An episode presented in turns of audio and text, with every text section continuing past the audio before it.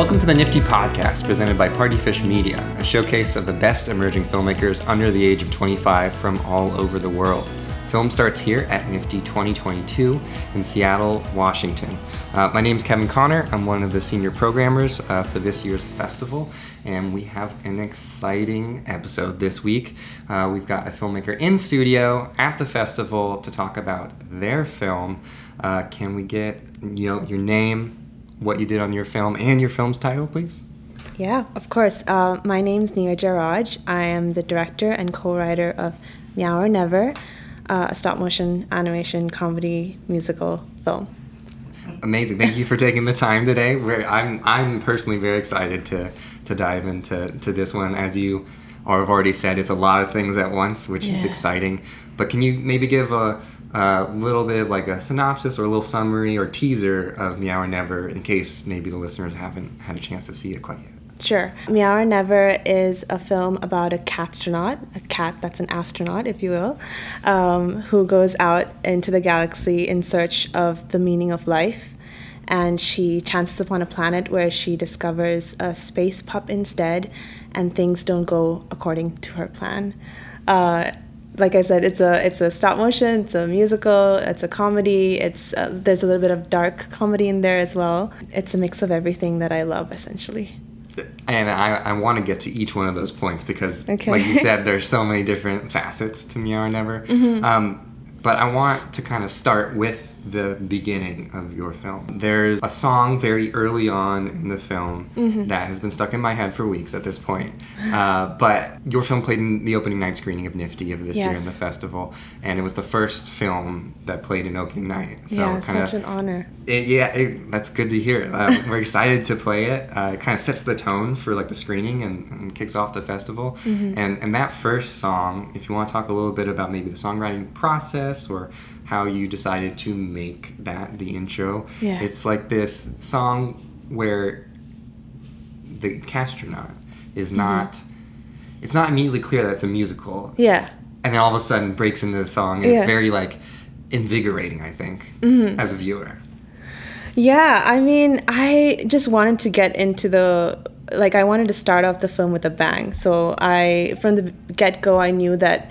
Uh, I needed to convey to the audience this is a musical. Get ready, like strap your seatbelts on. um, and uh, I did have some difficulty in the beginning uh, while I was writing the film because I didn't have really any anything to work off of in the sense of like references of uh, short animation films that have like three to four songs in the mix in, in the duration of the film.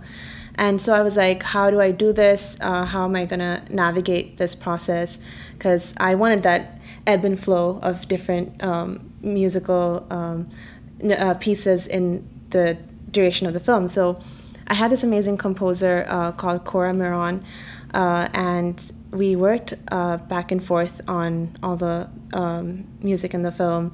Uh, the starting song, essentially, like I would write the lyrics of what I wanted to convey, and she would uh, put forth a melody, and then we would go back and forth over several months, just fine tuning that and making sure that it was conveying what it was supposed to convey in terms of energy, emotion, um, and where the highs would be in that song. And uh, as you know, at, the end of the song, the title comes on meow or never and we have a little meow at the end yeah. yeah all of that was um, you know it was a collaboration between my composer and also my sound designer harry parsons it, it sets the tone for like the rest of the, the short, right? Because, Yeah. um, like you said, it's not a sung through musical. There, there, there's like three or four songs Mm. um, in, in the entire thing, and so viewing it the couple times I've seen it, in my experience, after you know, after that first song ends with that title card that you mentioned, Mm-hmm. you, the audience is kind of like like leaning forward in their seats because the unit they know that you know the space pup or the catstronaut they can any of them can break into song at any time Mm-hmm. and so you kind of toying it feels like you might be like working with that the rest of the film is is that fair to say Yeah, for sure. Yeah, yeah, I completely agree agree on that count. Like, um, uh, you know, I wanted like the cat to have um, her name's Poocha. Actually, it means um, cat in my mother tongue, which is Malayalam. Um, So Poocha the cat and uh, Blip the space pup, I wanted their energies to feel very different. One is obviously more, um, you know, ambitious and introverted and me, me, me. That's all she cares about. And then there's a space pup who's like happy-go-lucky and um, very bright and playful. And uh, yeah, I wanted to kind of embody that in the music as well. Definitely, I think that I think that comes through. Um, there, both in the music and the dialogue in the film as a whole. Like I know we've been talking a lot about space pups and catstronauts and, mm. and, and musicals, but the film really has this backbone of like big questions, big ideas, like striving for meaning in life, mm. both like very literally and then you know at different levels throughout the characters in, mm. in the mm. film. Um, can you talk a little bit about you know where those ideas come from? Are they things that you know you're thinking about while you're writing these, that you, or that you have questioned or sought in the past, or mm-hmm. are these th- just the characters' thoughts of Poocha and Blip? Yeah, um, yeah. Thanks for that question. I think um, the film essentially is like a kooky amalgamation of my existential angst that is still currently ongoing and um, yeah and you know my love of stop motion so uh, I feel like when I pitched the film, essentially at the school, this was made at the National Film and Television School in the UK. Um, you're supposed to pitch your ideas to like the different disciplines of uh, filmmaking, which are, which are like the editors, the sound designers, composers, all the different yeah, all the different students. And while I was pitching it, and I was talking about these two characters, I remember uh, someone saying that they felt like the two characters felt like me, but like two different parts of me. Mm-hmm because um, these are all my friends obviously like they know me for a whole year it's a two year program. And so um, yeah i think it's like there's a, a lot of uh, elements of me in both of the characters like oh, like Poocha I feel is always questioning which I'm always doing. Um, like why are we here? What are we why are we doing what we're doing? Uh, is it all a simulation? It's like just like um, I don't know why why I have these questions, but I'm always in search of the answers, and I feel like there are no answers, and you know, it's just you just, and that's that's where Blip comes in, the space pup, um, where she's just embracing life and and friendships and connections, and just she doesn't want to know anything else. That's that's you know that's enough for her, and that's a side of me too, like. Mm-hmm you know, I love um, my friends, my family, and I care deeply about them. And um, I think that's that's enough for me too. yeah. When when when you're thinking about all these questions, big ideas, whether mm. it's Poocha's or Blip's um, outlook on life, that are like the two different sides, maybe of you. Um, is there any hesitancy, like putting that onto a film that's going to be screened in front of people? Is there any sort of like do you feel any sort of like reticence against that? Or mm. is it is it just you know i get to work on this with my friends and this is just so rewarding? Or a mix of the two? Yeah. I mean i feel like with filmmaking it's like a part of you well a film is essentially you.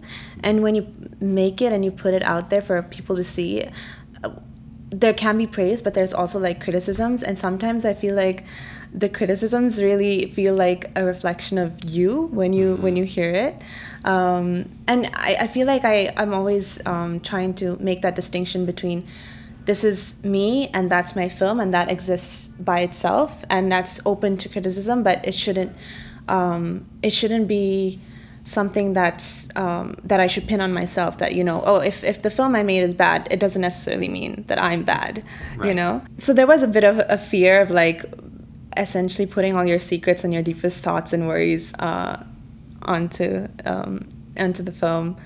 Um, but I'm I'm glad I did it. I, I think it's cathartic in a sense, and um, I, I want people to hear my voice, and you know, yeah, I, I'll take the good and the bad. For sure, for sure. yeah. And I think that like kind of vulnerability comes through, and, and at least my experience, like I mean, had really good um, reaction in opening night in mm. that theater. Um, it, I think people connect with that vulnerability.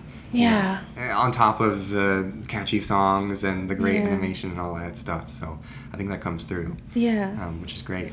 Um, I do want to talk a little bit about the animation, both like Mm. the different styles and you know where if you come from stop motion in the past, if that was something new for this project, and then talk me through the other various. I think there's a couple different animation styles Yeah. besides just straight stop motion. right? Yeah, yeah. Um, so I had dabbled with stop motion before, but I never made a film of this um, ambition, and um, I, I essentially like I, you know, applied to the school because I heard that it was really good uh, for making a stop motion film, and I had prior to that I was working at a stop motion animation studio in Goa, India, where we were working for a Canadian TV show. And while I was animating, I was like, oh, I want to make my own film. Like, I, I want the whole film to feel, be a stop motion animation. So I applied to the school. I luckily got in. I don't know how. It's really tough to get in that school. Um, and then, yeah, with uh, with Meow or Never, like the the puppets, all of it was made by amazing student model makers at the school. So prior to that, like the my previous experiences with stop motion, where it's just me and like playing around with puppets, I made it myself. It's not the best. I'm not the best craftsman, um, but uh, the model makers did such a beautiful job on these characters. Like I. Um, me and my production designer Anne Kutzer, we sat down and we were um, like designing the puppets, and um, we would give them over to the model makers, and they'd make like a maquette, I think it's called, Okay. and then they would um, build like an armature. And in terms of like the stop motion animation itself, um, I spent like seven to eight months in a dark room with like hot light sets on, on the set in front of me and it's just me and the puppets. And it's it's very intense i would say. I think when you uh, you almost enter into a state of flow i think when you start animating and you're just like moving the characters one uh, you know frame by frame at a time um, it, it can be it, it's very like i said it's very cathartic but i think it can also be quite taxing when you do it for such a long time uh, i think people don't understand that how time consuming and painstaking animation is but you know the end result is amazing and it's all worth it in the end i think um, and with, with the 2d animation that wasn't essentially done on the computer but each frame was drawn hand drawn um, on this software called TV Paint. And um, me and this fellow animator, um, Amy Fitzpatrick, we sat together and we did all of that. Yeah. That's fine. It seems like a very like the extremes of filmmaking. Like filmmaking is always like collaborative and, and not in certain areas. And Yeah. you talk about like being alone in a room for seven months under hot Yeah. light. That's like one end of the of that spectrum, and the other being like you know exchanging emails with your composer back and forth and, and getting the song exactly right. Like, is it tough to switch between those, or do you enjoy all the whole kind of spectrum of that? Um, I think through the process of this film, I discovered what it was like to be a good director, um, or even just a director, because I'd never made something of this scale before.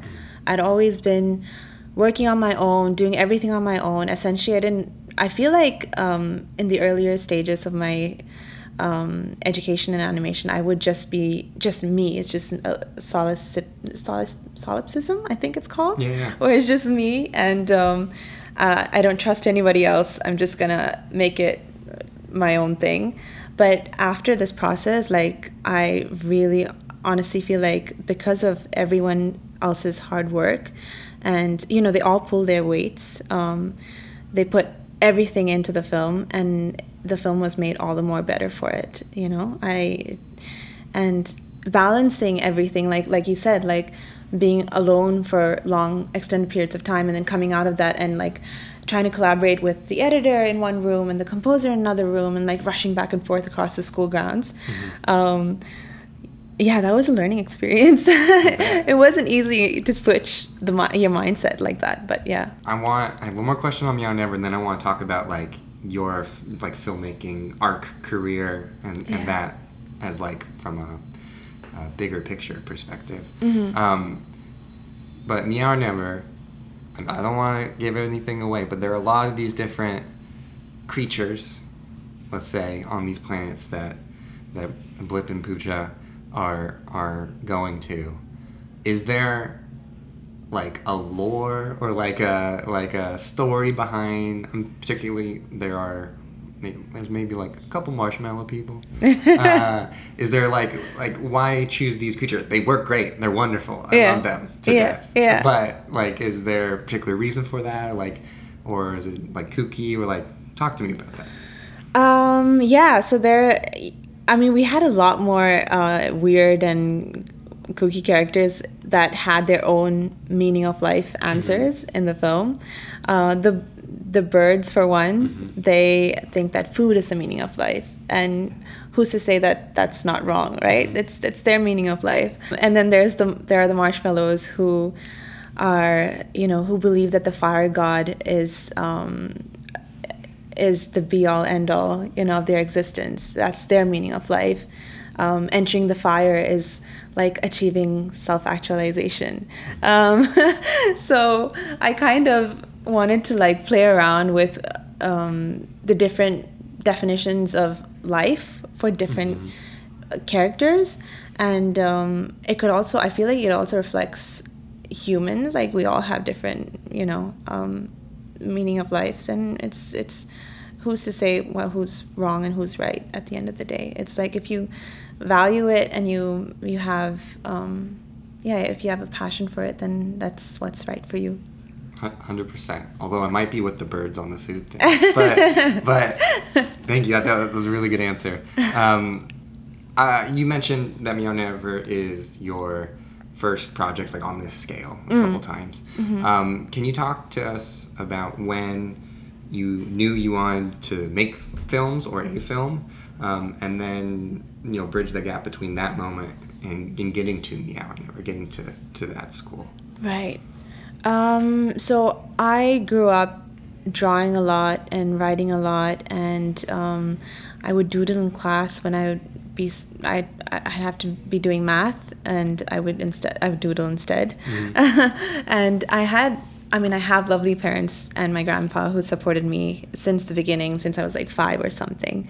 So I've always wanted to like um, go into the arts um, since a young age. And when I was 13 or 14, I think I was like, I want to be um, feature film animation director someday. And um, how do I do that? How do I go about doing that? And so I researched a lot and um, I decided to go to this um, really amazing design school in India. And uh, just to provide a little bit of context, I'm Indian, but I've never lived in India prior to uh, 18, to Okay. age 18.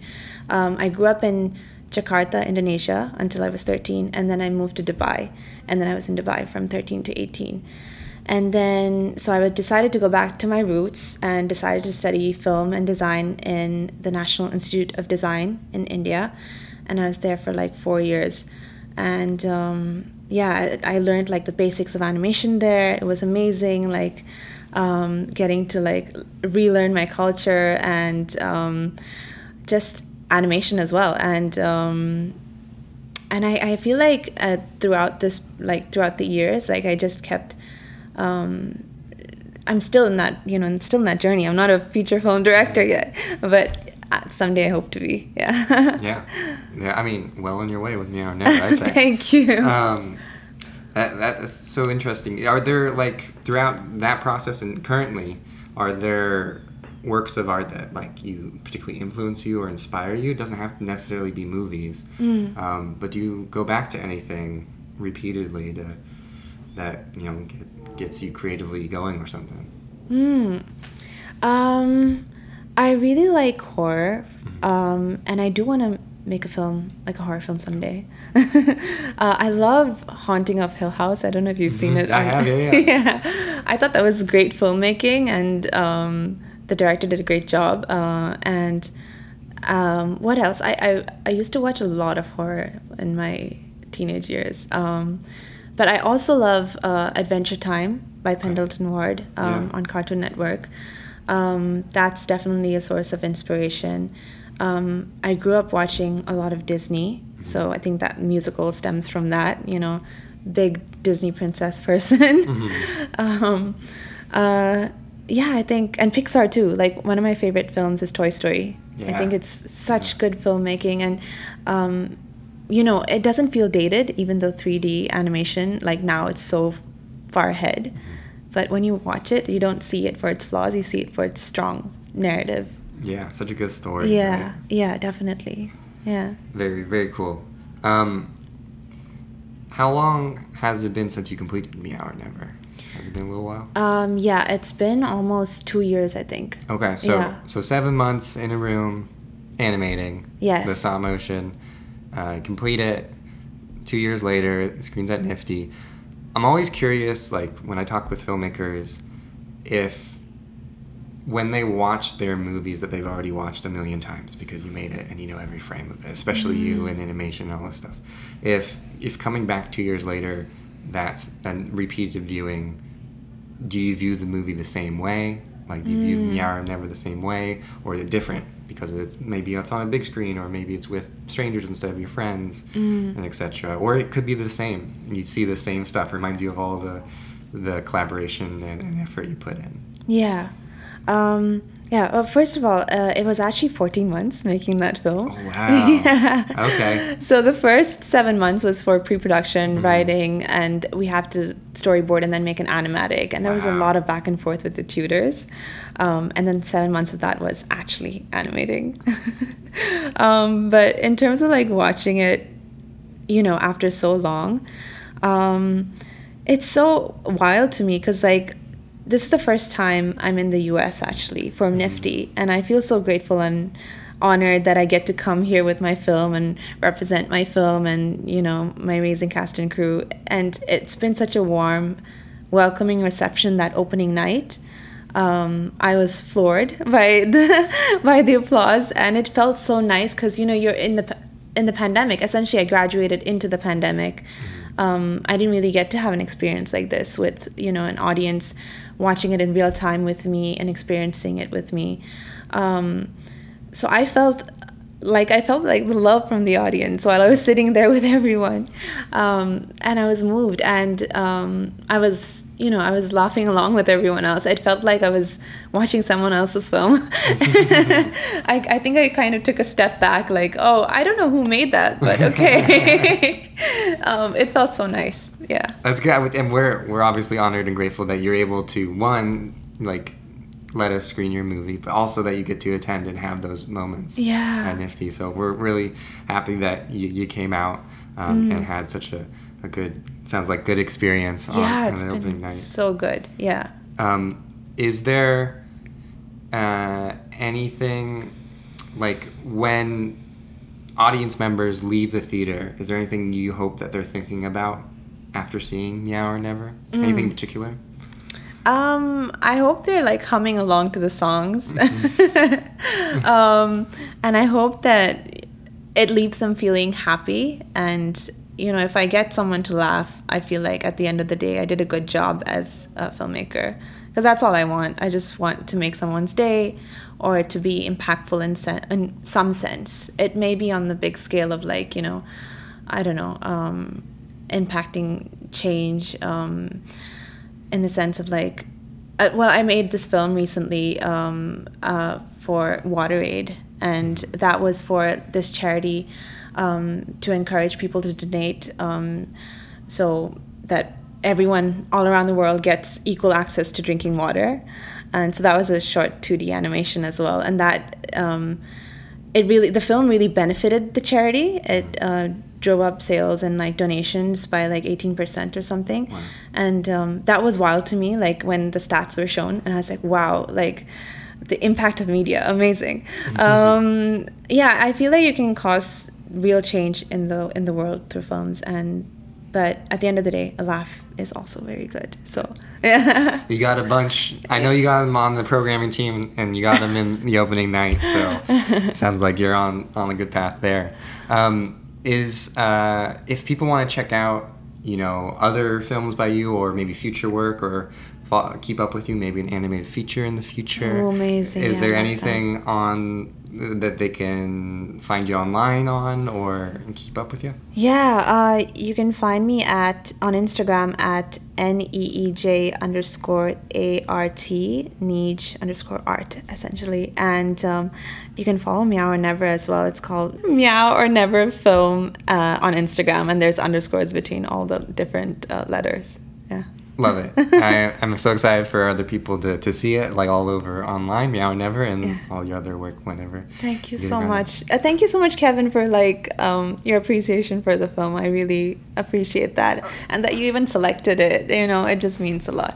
Of course, I mean, I feel lucky to, you know, have seen the film and and thank you for making it, creating it out of nothing. Uh, a lot of laughs and. Uh, uh, I know I'm humming the songs still, so Yay. you can take some some uh, solace in that. Um, and uh, thank you for for listening. Um, for more information on NFFTY 2022 or upcoming events, uh, the talented youth, uh, and more emerging filmmakers, check out nffty.org or find us on Facebook and Twitter at NFFTY or on Instagram and TikTok at NFFTY Film. For more podcasts from Partyfish Media, search Partyfish Media wherever you listen to podcasts or check out our website at partyfish.media.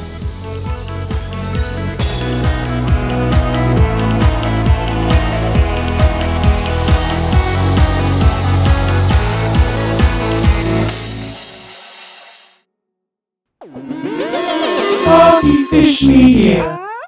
Partyfish Media acknowledges that it operates and records on indigenous Duwamish and Puget Sound Coast Salish land that is still home to the Duwamish tribe. This land is stolen in violation of the Point Elliott Treaty of 1855. We are committed to uplifting the name of these lands and community members from these nations who reside alongside us. For more information on this land, its people, or ways you can help, visit duwamishtribe.org or realrentduwamish.org.